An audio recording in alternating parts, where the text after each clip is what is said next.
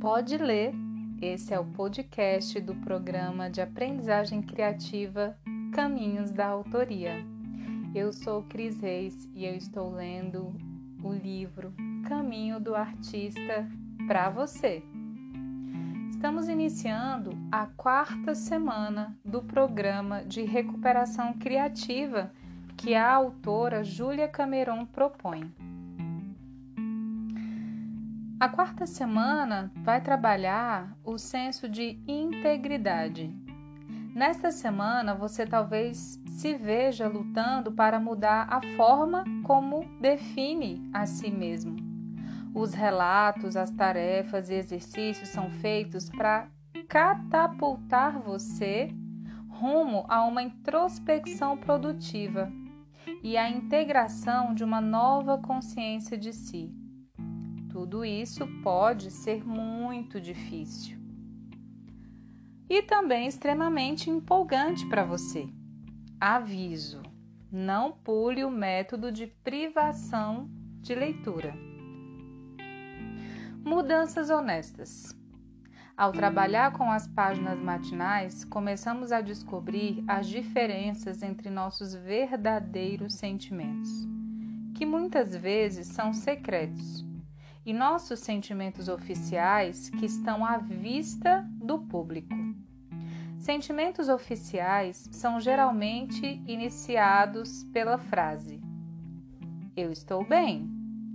Apesar da, perga, da perda do emprego, apesar da namorada que me deixou, apesar da morte do meu pai, eu estou bem. O que queremos dizer com estou bem? As páginas matinais nos obrigam a ser mais específicos. Estou bem quer dizer que eu sinto resignação, quer dizer que eu sinto aceitação? Estou bem significa conforto, desligamento, indiferença.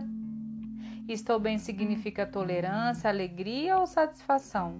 O que significa realmente dizer estou bem? Tudo bem é uma bengala para a maioria das pessoas. É uma expressão que vale para todo tipo de sentimento desconfortável e frequentemente sinaliza uma perda. Dizemos oficialmente que está tudo bem conosco, mas será que está mesmo? Na raiz da recuperação criativa bem-sucedida encontra-se o compromisso de romper a nossa negação. Parar de dizer está tudo bem quando de fato não é assim que nos sentimos. As páginas matinais nos impelem a responder de outra forma. Em todos os anos que venho acompanhando o trabalho de pessoas com as páginas matinais, percebo que muitas tendem a negligenciá-las ou abandoná-las sempre que uma clareza desagradável começa a vir à tona. Se, por exemplo, estamos muito, muito furiosos, mas não admitimos, ficamos tentados a dizer que estamos bem mesmo assim. E as páginas matinais não nos permitem continuar fugindo disso. E é por isso que às vezes desistimos delas e passamos a evitá-las.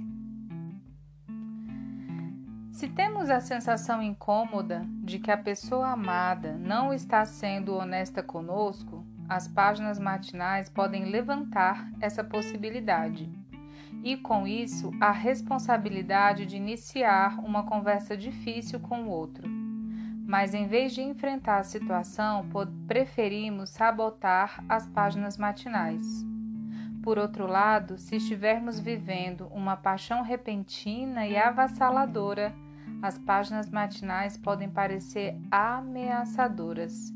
Não queremos estourar aquela bolha frágil e brilhante de felicidade. Queremos continuar perdidos no mar de êxtase, em vez de lembrar que existe um eu no meio daquele nós, e esse eu está temporariamente cego. Em resumo, emoções extremas de qualquer tipo, justamente aquelas que as páginas matinais são mais úteis para processar, são o gatilho mais comum para as pessoas evitarem escrevê-las. Assim como um atleta acostumado a correr se irrita quando não tem a chance de cumprir sua quilometragem diária, as pessoas acostumadas a escrever as páginas matinais percebem que ficam mais mal-humoradas quando deixam de cumprir a tarefa. Somos sempre tentados a inverter causa e efeito. Ah, eu estava irritada demais para escrever as páginas matinais. A gente fala isso ao invés, ao invés de dizer que eu não escrevi as páginas e por isso fiquei irritado. Depois de algum tempo, as páginas matinais realizam uma quiropraxia espiritual. Elas realinham nossos valores. Se estivermos à esquerda ou à direita da nossa verdade pessoal, elas apontam a necessidade de um ajuste de curso. Nós nos tornaremos conscientes de nosso desvio e o corrigiremos, no mínimo para mandar as páginas pararem de reclamar. Ser fiel a ti mesma é o que as páginas nos dizem. Assim como o personagem Polônio em Hamlet, foi nas páginas matinais que Mickey, uma pintora, descobriu que na verdade queria escrever comédias. Não era à toa que todas as suas amigas eram escritoras. Ela também era e não sabia. Chekhov aconselhava: se você quiser trabalhar na sua arte, trabalhe na sua vida. É outra maneira de dizer que para se chegar à autoexpressão, precisamos de um eu para se expressar. Isso é o que as páginas matinais fazem.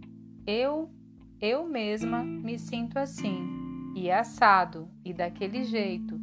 Ninguém precisa concordar comigo, mas isso é o que eu sinto.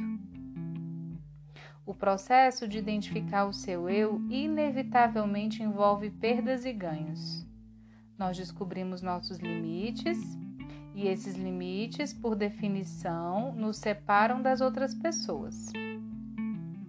Quando clareamos nossas percepções, nós perdemos o que antes considerávamos ser certo. Ao eliminarmos a ambiguidade, também perdemos as ilusões nós chegamos à clareza e a clareza gera mudanças. Já não tenho mais nada a aprender nesse emprego. Isso pode aparecer nas suas páginas matinais. Inicialmente, pode ser uma percepção perturbadora. Com o tempo, torna-se um chamado à ação e depois um plano de ação. Este casamento não está dando certo para mim, dizem as páginas matinais. E depois, será que deveríamos fazer terapia de casal? E então, será que não estou apenas entediado comigo mesmo? Bom, além de levantar problemas, as páginas também podem propor soluções. Estou entediado comigo mesmo. Seria divertido se eu aprendesse inglês, francês. Ou então vi um anúncio na minha rua para um curso de cerâmica, parece interessante. Quando percebemos quais amigos nos entediam, quais situações nos deixam sufocados, às vezes somos atingidos por ondas de tristeza. É que queremos nossas ilusões de volta, queremos fingir que a amizade dá certo não queremos o trauma de procurar outro emprego. Diante da mudança iminente, mudança que nós mesmos colocamos em movimento, queremos nos rebelar, assumir a posição fetal e chorar até não sobrarem mais lágrimas. Sem dor não há ganhos, diz aquele slogan cruel. E nos ressentimos dessa dor, não importa os ganhos que ela possa nos trazer. Não quero elevar minha consciência, choramos e afirmamos. O eu quero, entre aspas, e graças às páginas matinais, aprendemos o que queremos e por fim nos tornamos dispostos a fazer as mudanças necessárias para atingir aquilo que a gente descobriu que quer. Mas não sem antes fazer uma pirraça. E não sem cria. Cria é uma palavra em sânscrito que significa algo como uma catarse, uma rendição espiritual. Sempre penso em crias como convulsões espirituais, são choros da alma quando ela passa por mudanças radicais e momentos difíceis. Todos nós sabemos como é uma cria. É pegar uma gripe terrível logo depois de terminar um namoro, é o resfriado e a crise de bronquite anunciando que você abusou da sua saúde ao tentar cumprir um prazo impossível no trabalho a crise de asma que veio do nada quando você tinha acabado de cuidar do seu irmão alcoólatra. Isso também é uma cria.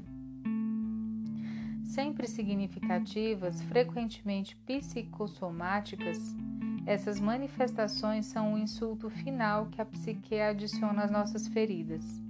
Não entendeu? Pergunte a cria. Entenda, você não pode continuar com esse namorado abusivo. Você não pode persistir no emprego que exige 80 horas de trabalho por semana. Você não pode resgatar um irmão que precisa salvar a si mesmo. Em grupos que seguem o método de 12 passos, crias são muitas vezes chamados de momentos de rendição. As pessoas são aconselhadas simplesmente a se desapegarem e elas fariam isso se soubessem exatamente a que estão se agarrando. Com a prática das páginas matinais e dos encontros com o artista, há uma chance muito maior de que o aparelho de rádio receba a mensagem que você está enviando ou recebendo. As páginas definem os principais suspeitos, mencionam as pequenas mágoas que preferimos ignorar e os grandes sucessos que deixamos de reconhecer. Ou seja, as páginas matinais apontam o caminho para a realidade. É isso que você está sentindo? O que você acha ou pretende fazer sobre o assunto? E o que fazemos muitas vezes é arte. As pessoas costumam acreditar que a vida criativa é baseada em fantasia. A verdade mais difícil é que a criatividade é baseada na realidade, no particular, no foco, no que é bem observado ou especificamente imaginado. Quando perdemos o olhar vago sobre nós mesmos, nossos valores, nossa situação de vida, nós nos tornamos disponíveis para o momento. É lá, no específico, que entramos em contato com o nosso eu criativo. Enquanto não vivenciarmos a liberdade da solidão, não teremos como nos conectar de forma autêntica. Vou até repetir. Enquanto não vivenciarmos a liberdade da solidão, não teremos como nos conectar de forma autêntica. Podemos estar enredados, mas não estamos encontrados. A arte reside no momento do encontro. Nós encontramos nossa verdade e encontramos a nós mesmos. Nós encontramos a nós mesmos e encontramos a autoexpressão. Nós nos tornamos originais porque nos tornamos algo específico, uma origem a partir da qual o trabalho flui. Ao ganharmos ou recuperarmos nossa identidade criativa, nós perdemos o falso eu que estávamos sustentando. A perda desse falso eu pode ser traumática. Não sei mais quem eu sou, não me reconheço mais. Lembre-se de que quanto mais você se sentir um, em terreno desconhecido, mais segurança terá de que o processo de recuperação está em andamento. Você é a sua terra prometida, é a sua nova fronteira. Mudanças nos gostos e na percepção frequentemente acompanham mudanças na identidade. Um dos sinais mais claros de que algo saudável está acontecendo é o impulso de se desfazer, de ver o que ainda serve e o que é para ser descartado entre roupas, papéis, lembranças e pertences antigos. Não preciso mais disso, dizemos ao jogar uma camisa que compramos num momento de baixa autoestima na pilha de roupas para doação. Não aguento mais esse armário velho com 16 camadas de tinta, e lá se vai o armário também.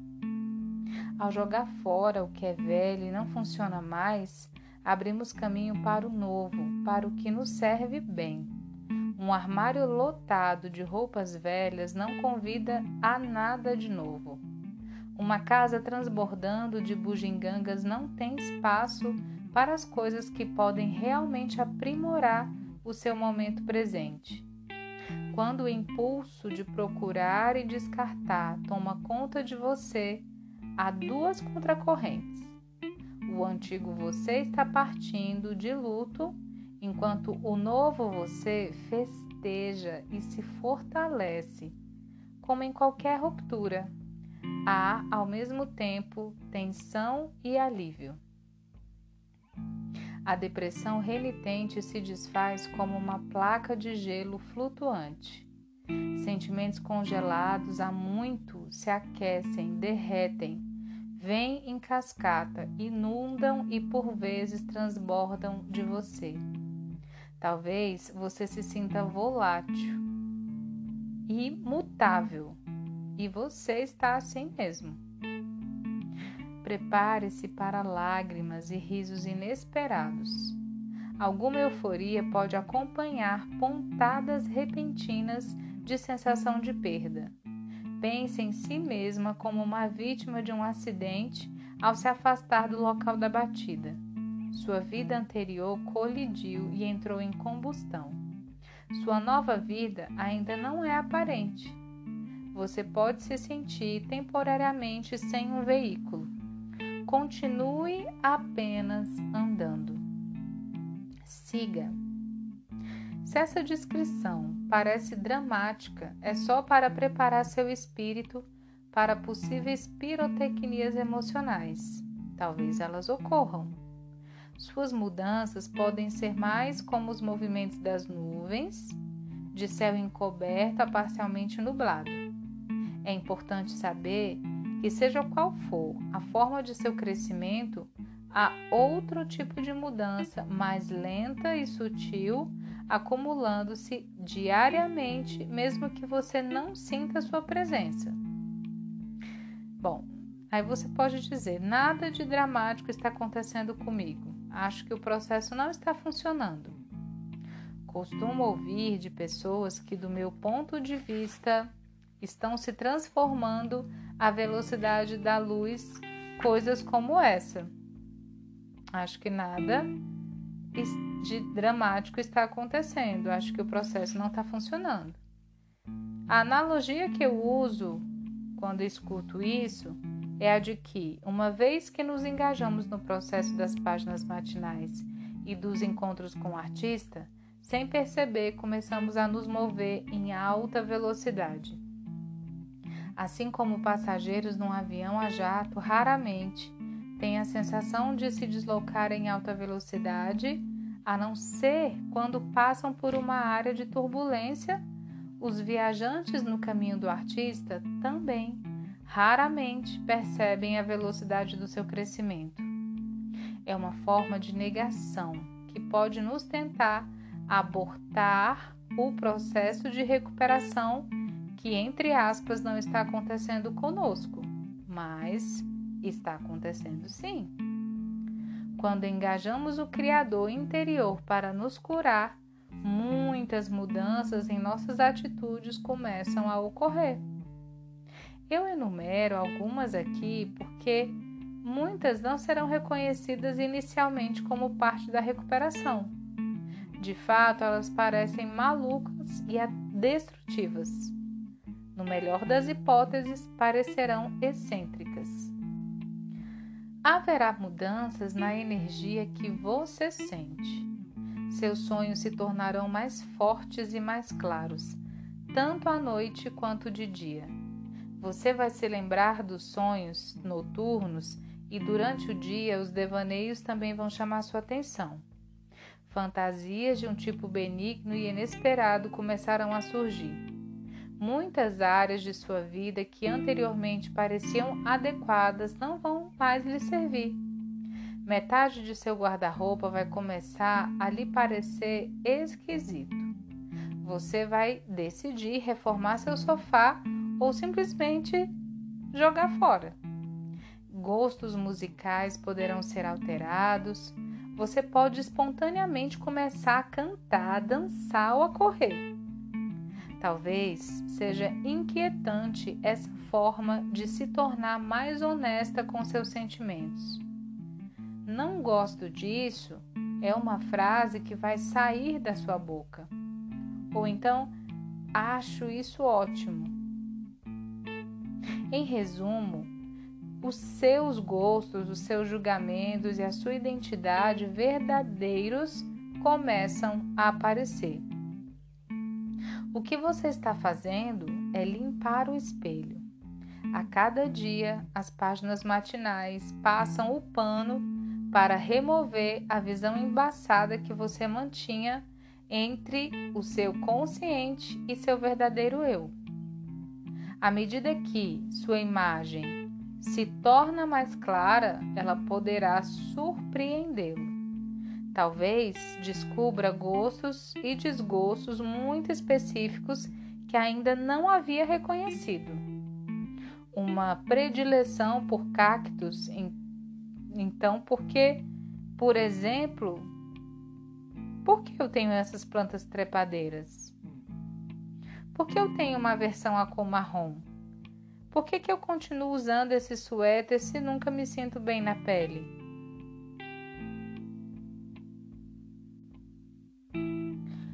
Condicionados como estamos a aceitar as definições de outras pessoas sobre nós, essa individualidade emergente pode nos parecer uma rebeldia arbitrária e descontrolada, mas não é.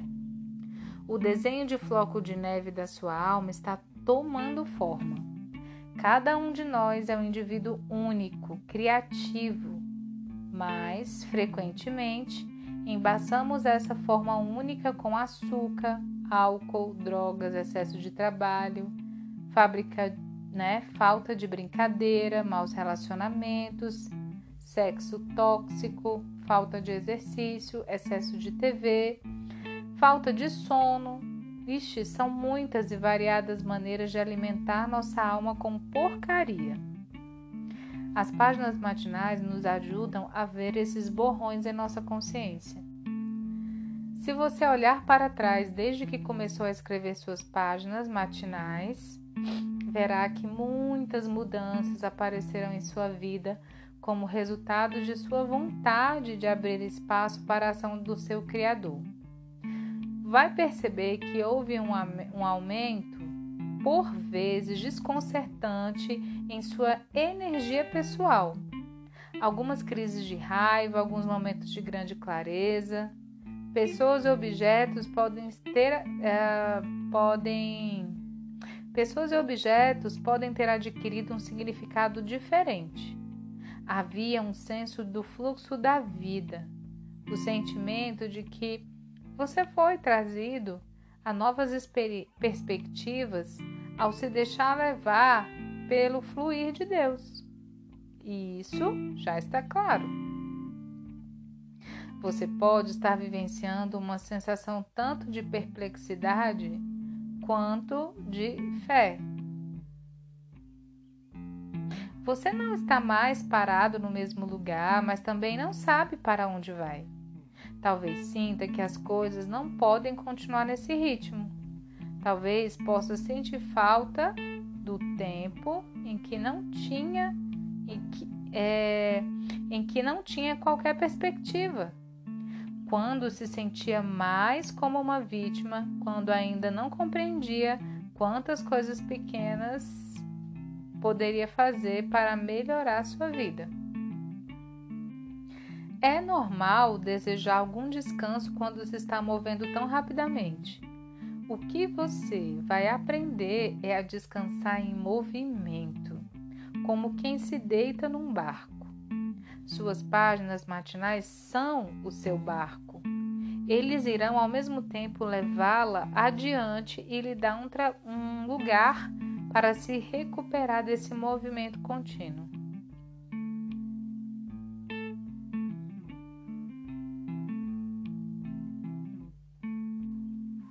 É difícil entender que esse processo de ir para dentro de nós e escrever páginas pode abrir uma porta interior pelo qual nosso Criador nos ajuda e nos guia. Nossa disponibilidade escancara essa porta. As páginas matinais simbolizam nossa disposição para conversar com Deus e escutá-lo. Elas nos guiam a muitas outras mudanças que também vêm de Deus e que nos levam a Deus. Isso é a mão de Deus orientando a sua mão enquanto você escreve. É muito poderoso. Vou repetir.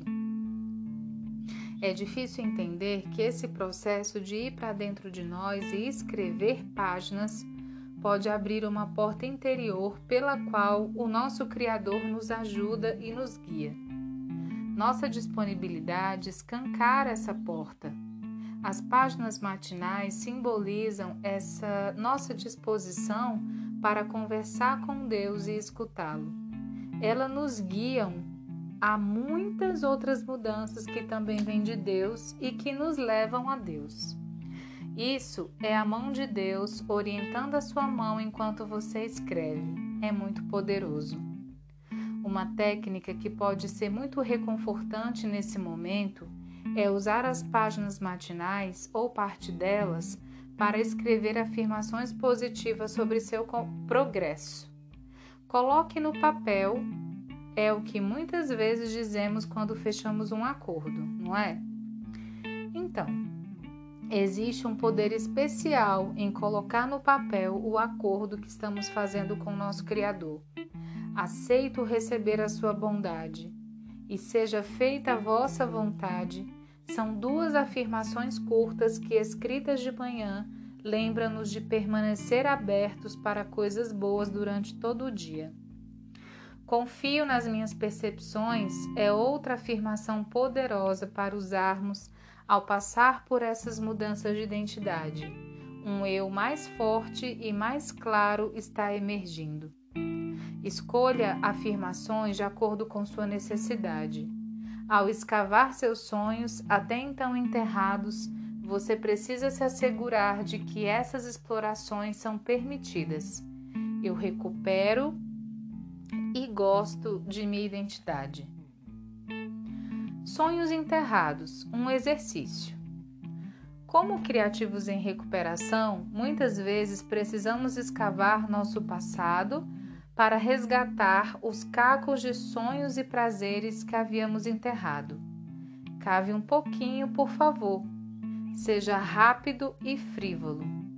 Este é um exercício de espontaneidade, portanto, escreva as respostas bem depressa. A rapidez mata o sensor. Liste cinco hobbies que podem ser divertidos. Cinco cursos que podem ser divertidos. Liste cinco coisas que você pessoalmente nunca faria, mas que parecem ser divertidas. Liste cinco habilidades que parecem ser legais de se ter. Cinco coisas que você gostava de fazer antigamente cinco coisas bobas ou engraçadas que você gostaria de tentar fazer pelo menos uma vez. Como já deve ter percebido a esta altura, vamos abordar certos problemas a partir de vários ângulos diferentes. Todos eles com o intuito de extrair mais informação de seu inconsciente sobre aquilo de que você talvez possa gostar conscientemente. O exercício a seguir ensinará muito sobre você mesma e também vai lhe dar algum tempo livre para ir atrás dos interesses que acabou de listar. Privação de leitura. Se você se sente estagnado em sua vida ou em sua arte, uma das estratégias mais eficazes a adotar é ter uma semana de privação de leitura. Não lê nada? Isso mesmo, nenhuma leitura, nada. Para a maioria dos artistas, palavras são como pequenos tranquilizantes. Temos uma cota diária de informações que devoramos, mas, como comida gordurosa, isso entope o nosso organismo. Consumido em excesso, estamos literalmente fritos. É um paradoxo que, ao eliminar as distrações, nós estejamos, na verdade, enchendo o poço. Sem nos distrair, somos jogados de volta ao mundo das sensações. Sem um jornal para nos servir de escudo, o trem de metrô se transforma numa galeria em movimento. Sem um livro para nos absorver ou televisão para nos entorpecer, a noite se torna uma vasta savana na qual os móveis e outros conceitos podem ser rearranjados. A privação de leitura nos lança em nosso silêncio interior, um espaço que alguns começam a preencher imediatamente com novas palavras. Conversas longas, cheias de fofocas, horas assistindo a televisão, rádio sempre ligado com o companheiro tagar tagarela. Raramente conseguimos ouvir a voz interior, a voz da inspiração do nosso artista no meio de tanto barulho. Ao praticar a privação de leitura, precisamos ficar de olho nesses outros itens poluidores, porque eles envenenam o poço.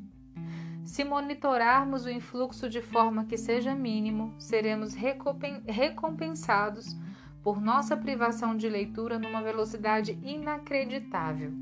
A recompensa será um transbordar. Nossa arte, nossos pensamentos e sentimentos começarão a emergir da lama do bloqueio, a abrir caminho de forma que nosso poço volte a se encher livremente. A privação de leitura é uma ferramenta muito poderosa e também assustadora. Basta pensar nisso para provocar muita, muita raiva em alguns. Para a maioria dos criativos bloqueados, a leitura é um vício. Devoramos as palavras de outros em vez de digerir nossos pensamentos e sensações ou de criar algo que é nosso. No meu curso, a semana em que passo a tarefa da privação de leitura é sempre bem difícil. Vou para a frente da turma sabendo que serei encarada como inimiga. Dou a notícia de que ficaremos sem ler e então me preparo para as ondas de antagonismo e sarcasmos que virão. Pelo menos um aluno sempre faz questão de me explicar com veemência que é uma pessoa muito importante e ocupada com deveres e obrigações que incluem leituras. A informação é inevitavelmente transmitida com um ar de desdém dando a entender que sou uma criança idiota, uma artista malucada, incapaz de compreender as complexidades da vida de um adulto. E o que eu faço? Eu apenas escuto. Depois que toda a raiva já foi descarregada, quando todos já mencionaram as leituras que precisam fazer para seus cursos universitários, para seus empregos, eu observo que já tive empregos e que já fiz faculdade e que, na minha experiência, muitas vezes evitei ler por uma semana por pura procrastinação, ou porque eu fiquei doente, ou porque precisei me afastar. Bom, como criativos bloqueados, podemos ser muito criativos na hora de procrastinar. E aí eu peço à turma que use a criatividade na hora de se privar da leitura. Mas o que iremos fazer? Eles me perguntam. Bom, aqui está uma pequena lista com algumas coisas que as pessoas fazem quando não estão lendo: escutar música, fazer exercício, cozinhar, dar banho no cachorro, fazer um jantar para amigos, pintar uma aquarela, pagar as contas, arrumar a estante, pintar o quarto, sair para dançar, enfim, uma lista imensa de possibilidades. Mesmo aqui na segurança do mundo da escrita, eu posso sentir o impacto e as ondas de antagonismo contra esse método. Mas eu lhe asseguro que justamente as pessoas que mais resistiram a passar pela privação de leitura foram as que acabaram tendo as maiores recompensas após esse intervalo. Porque é batata, gente. Mais cedo ou mais tarde, se você não estiver lendo, você vai terminar todo tipo de tarefa pendente e será obrigado a se divertir. Irá acender um incenso ou colocar um antigo disco de jazz no aparelho de som ou pintar uma estante com tinta azul turquesa e depois vai se sentir melhor e até mesmo bem animado. Então, não leia. Se não conseguir pensar em mais nada para fazer, dance tchá-tchá-tchá. Sim, você poderá ler e fazer as tarefas da semana, mas apenas isso.